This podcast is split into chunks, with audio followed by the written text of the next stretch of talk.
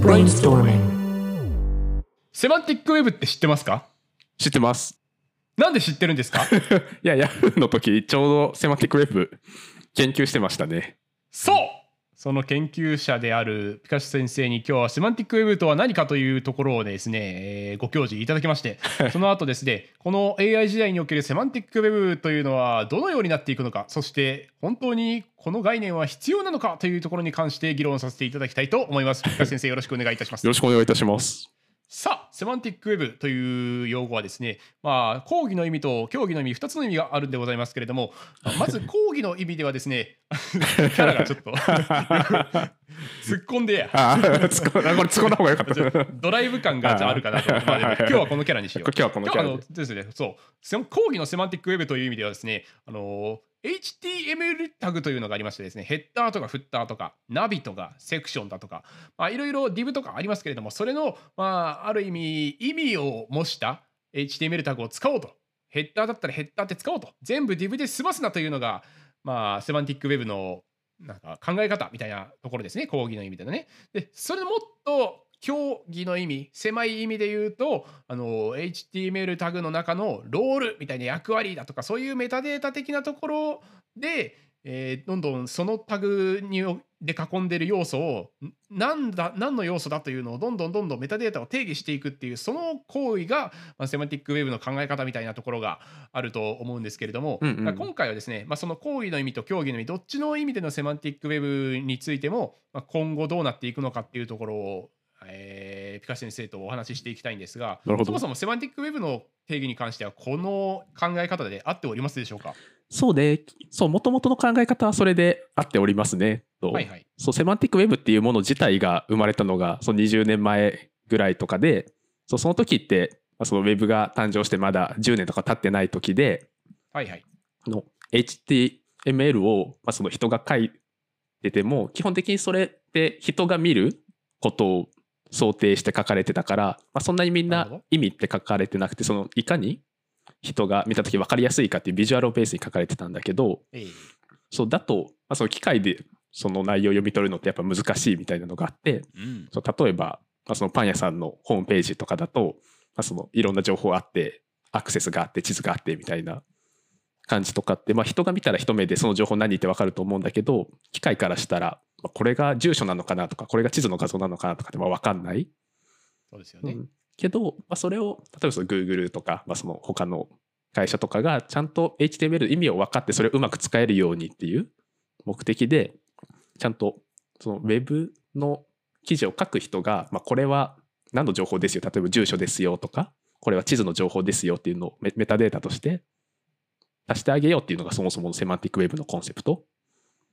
なるほどですね。でよね。ですもそれによって我々はあの Google の保管ですとか Google, Google のっていうかあのブラウザによる保管？うんうん。住所1住所2みたいなの保管が楽になったりとか、まあ、アクセシビリティ的にも良くなったりとか、まあ、そういう恩恵を受けているわけですけれども、うんうん。まあまあ、何のために生まれたのっていうのはじゃあそれでいいとしてえーっと今ってそれって必要あるんですか？あそうで今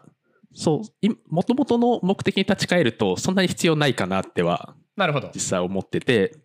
まあ、それなぜかっていうとそうその20年前ぐらいにそういうふうにまあ考えられてたんだけどやっぱ機械でそのウェブの情報を読み取るの難しいよねみたいな、ええ。けどこの20年ぐらいでやっぱり Google とか、まあ、その他の技術ですごいしもう俺らが思ってる以上に進歩してもう俺らがウェブで何を書いてるかなんか全て Google にはお見通しなのでもうわざわうん。ざこれは住所とかって言わなくても、うん、そうなのでもういい感じに全部 Google とかがもう AI の技術とか使って情報を取ってくれるからわざわざ俺らがめんどくさいことそのわざわざこれ何ですよって指定する必要ってもうあんまりないっていうのがまさにそう思うんですよね。あのアーティクルだとかアサイドだとかいうタグがあってこれが本文ですよとかこれはあの本文と関係ありませんよみたいなことってなんかな人間が見りゃ分かるので昔のロボットには分かんなかったですけれども、まあ、今の AI 時代でなんか一番でっかいこのうん div があったらそれが本文に当たり前だろみたいなこととかがまあす普通に分かるわけじゃないですか。いやそうねそうなので、まあ、AI が進化した時代においては、まあ、そういうのってどんどん、まあ、HTML タグっていう意味でもそうだし、うんあのー役割ロールみたいなところとかもどんどんいらなくなっていくのかなと思うんですけれどもなんかその多分ピカ先生が Yahoo で研究なさっていたのはその競技の意味でのメタデータなんですのところなんですかね。ちょっとごめんなさい。あのあんまり研究内容を知らないので、ピカ先生が Yahoo でどんなことを研究なさってたのか 教えていただけますかそうね、そう、もともとは、そのセマンティックウェブって生まれたのは、今見てそのウェブの情報を分か？りやすくしようみたいな、はその情報を付与することで機械でも分かりやすくしようっていう話だったんだけど、ええそう今別のとこでまあ用いられることが多くて、で、そう一番メジャーなのが、の Google 検索とかで、右側に出てくる箱みたいなのあるじゃん。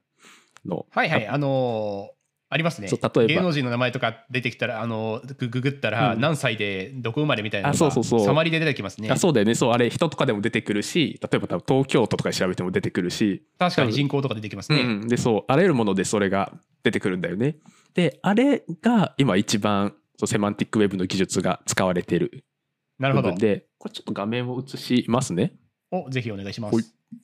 今映ってます？映ってます。そう例えばこの上戸彩で調べたら右にはい上戸彩ですとか、まあうここで生まれましたとか、まあ、どういう映画に出てますみたいなはいはい。情報がいろいろ出てくるんだけどそうこれって全部データをグラフで持ってるのね。その例えなるほど。ばこれはうん Google が検索をして持ってきた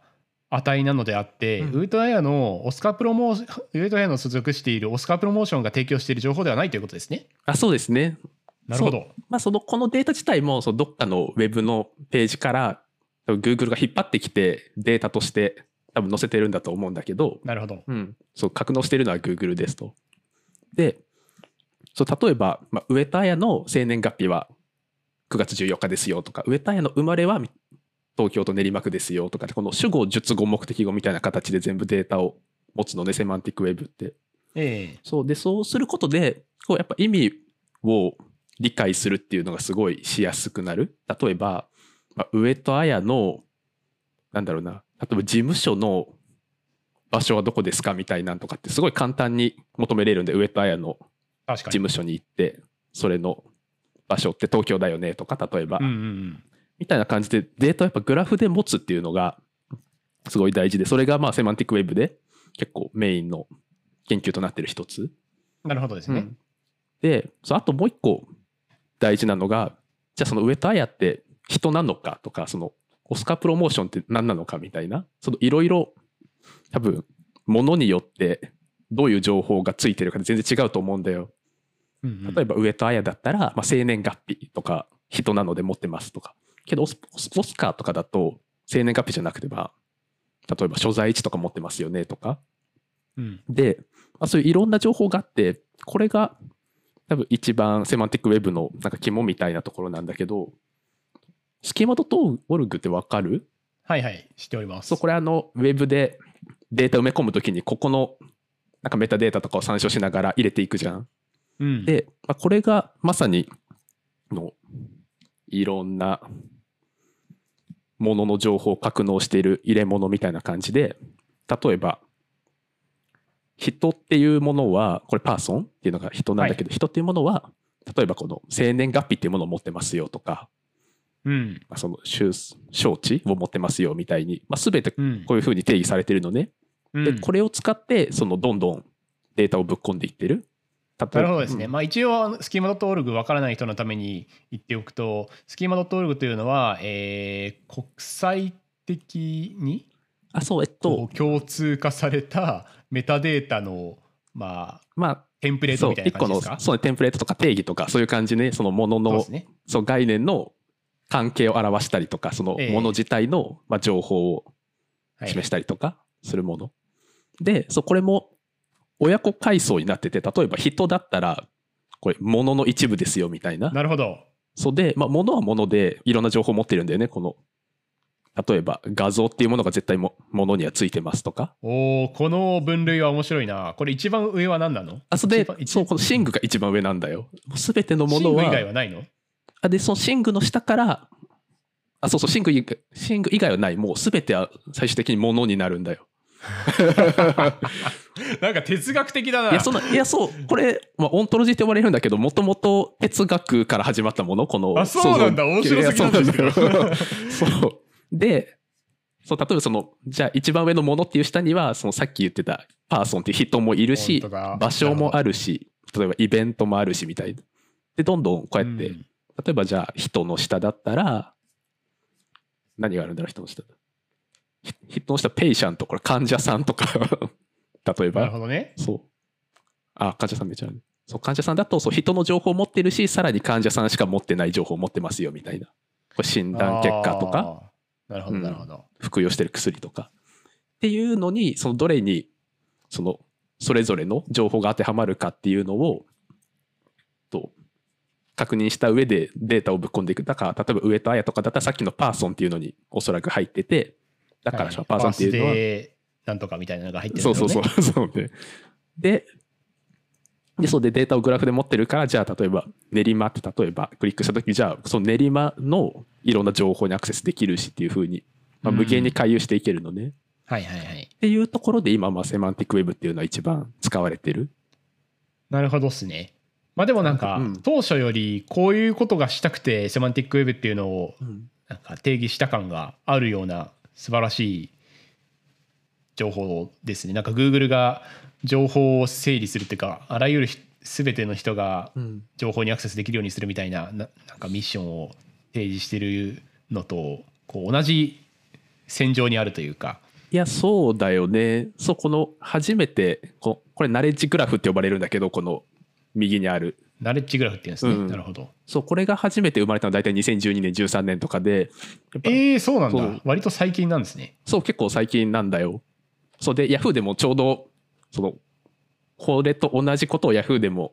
したいねみたいな感じで、俺とかも研究してたんだけど、ああ、そこではい帰ってくるわけですね。あその そのこのヤフー版を研究なさっていあたと。そうそうそう、そうなんだよ。なるほど。そうだじゃあセマンティックウェブが生まれた時には別になんかこれをゴールしようゴールだと思ってなかったってことですか？あそう、まさにそうで、そうむしろ、なんかそんなに、なんか使い道もよくわかんないよねみたいな流はあれだったんです、2000年の前半とかって。まあそのなるほど。そうっていうのをそう Google が、まあ、こういうことをやってあこれですごいそのグラフでデータ持つって有意義だよねみたいな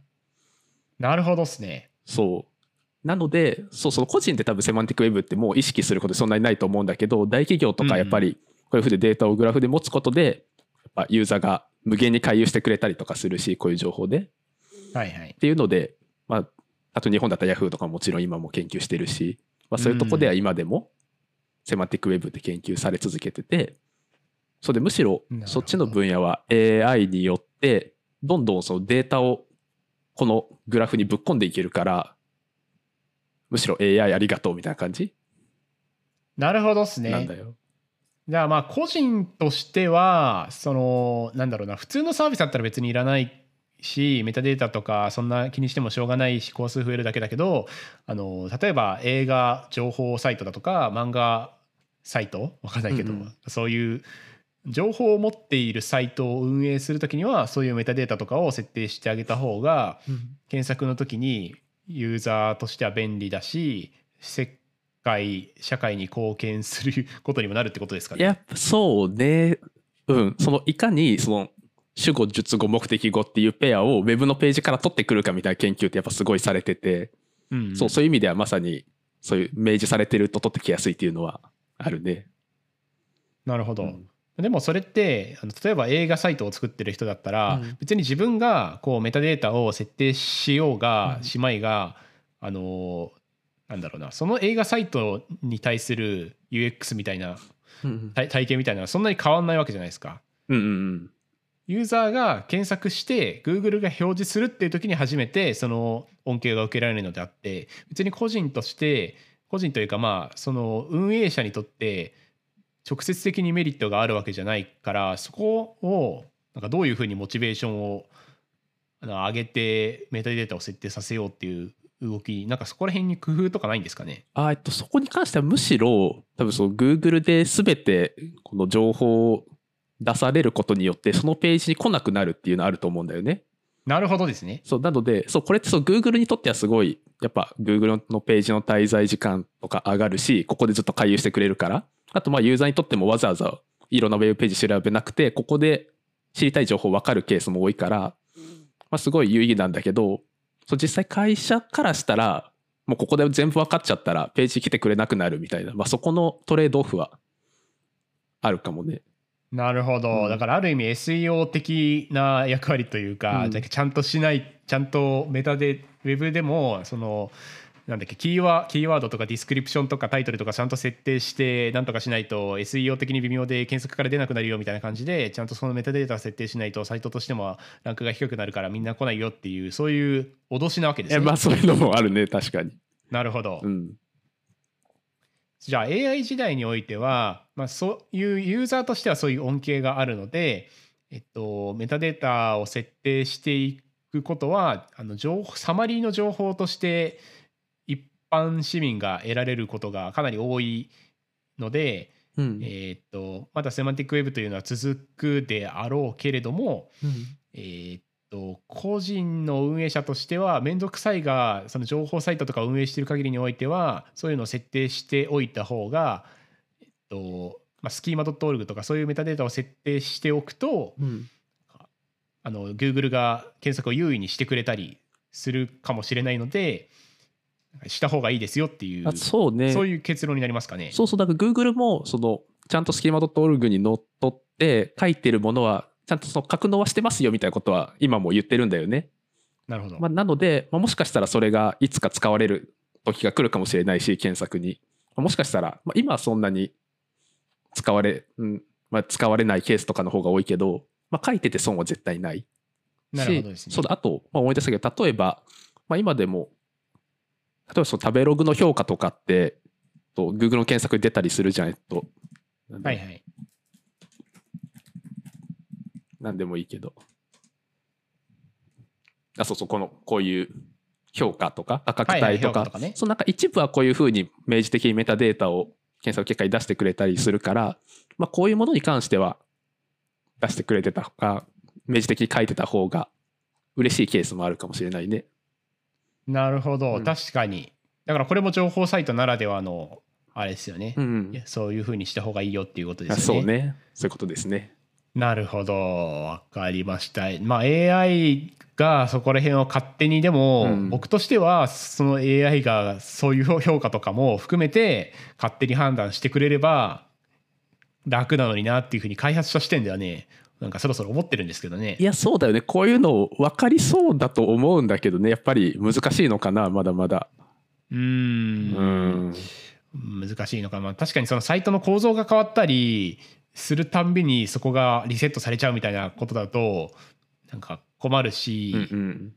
しょうがないのかな、まあ、まあ、どんどんどんどん AI の方から積極的にその情報をつかみ取るみたいな方向性にはなっていくんだろうけど、うんうん。今のここ10年ぐらいはまだこの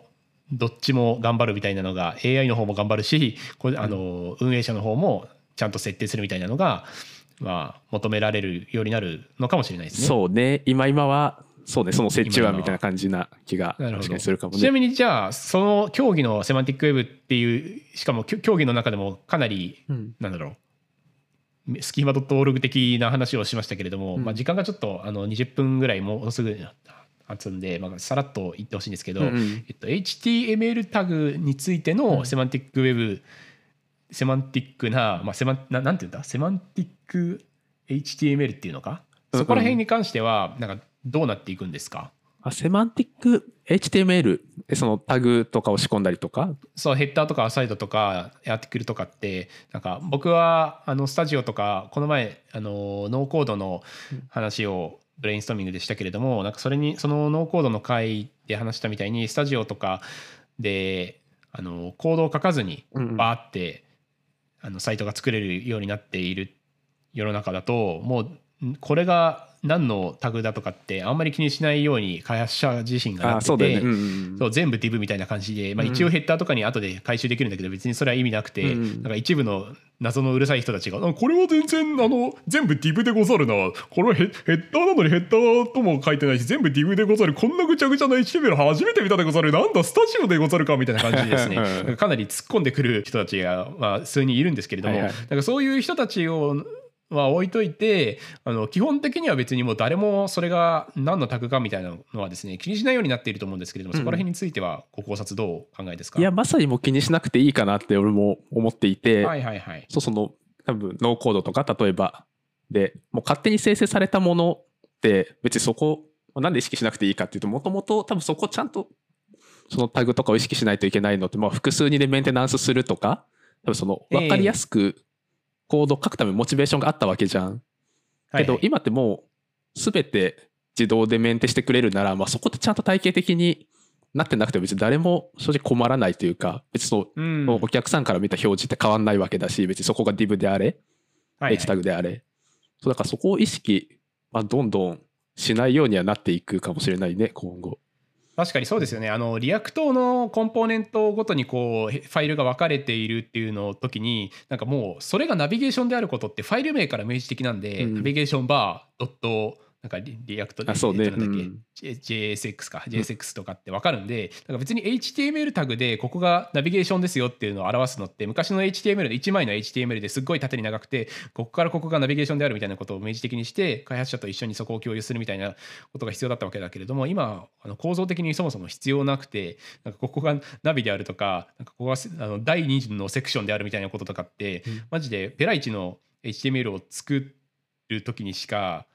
全然効用がないというかなんかそれですら今ペライチ作るんだったらスタジオとかのノーコードでいいでしょってなってるんで、うん。もはや存在意義がなくなってるんでどんどんもうなくなっていくしのかもしれないですね。い。やそうね。それこそその React とかで書かれてたらもう全部 JS じゃん JSX ってもう HTML のにそもそもコードないみたいな時もあるからはいもはいはい。はやなんかもうそこを気にするのはねナンセンスな。いやそうですよね。なるほど。まあ、あの学生時代にめちゃめちゃセマンティックについて勉強したというか HTML のタグの意味とかをすごいめっちゃ考えて勉強した僕にとっては複雑な気持ちですけれども まあでもなんかそれについてめちゃめちゃ言ってくるうるさい人たちも当初からなんかこれこれについてすあのすごい頑張るってあんまり本質的じゃないよなって思ってたんでそのモヤモヤが今日晴れてすごい嬉しかったです。いや時代の流れは早いですね。いやありがとうございました、はい。こういうセマンティックウェブについての話とかが、えーっとに伴ってですねなんかアクセシビリティについてちょっと話したいなって思うことがなんかあったんですけど、うんなんか今日だとは今日はちょっと長すぎなのでまた次の機会にアクセシビリティについてもいろいろお伺いさせていただきます。あこちらこそお願いします、はい、その時もよろしくおお願いいたします。今日はありがとうございました、深瀬先生。ありがとうございました、はい、失礼いたします。Brainstorming.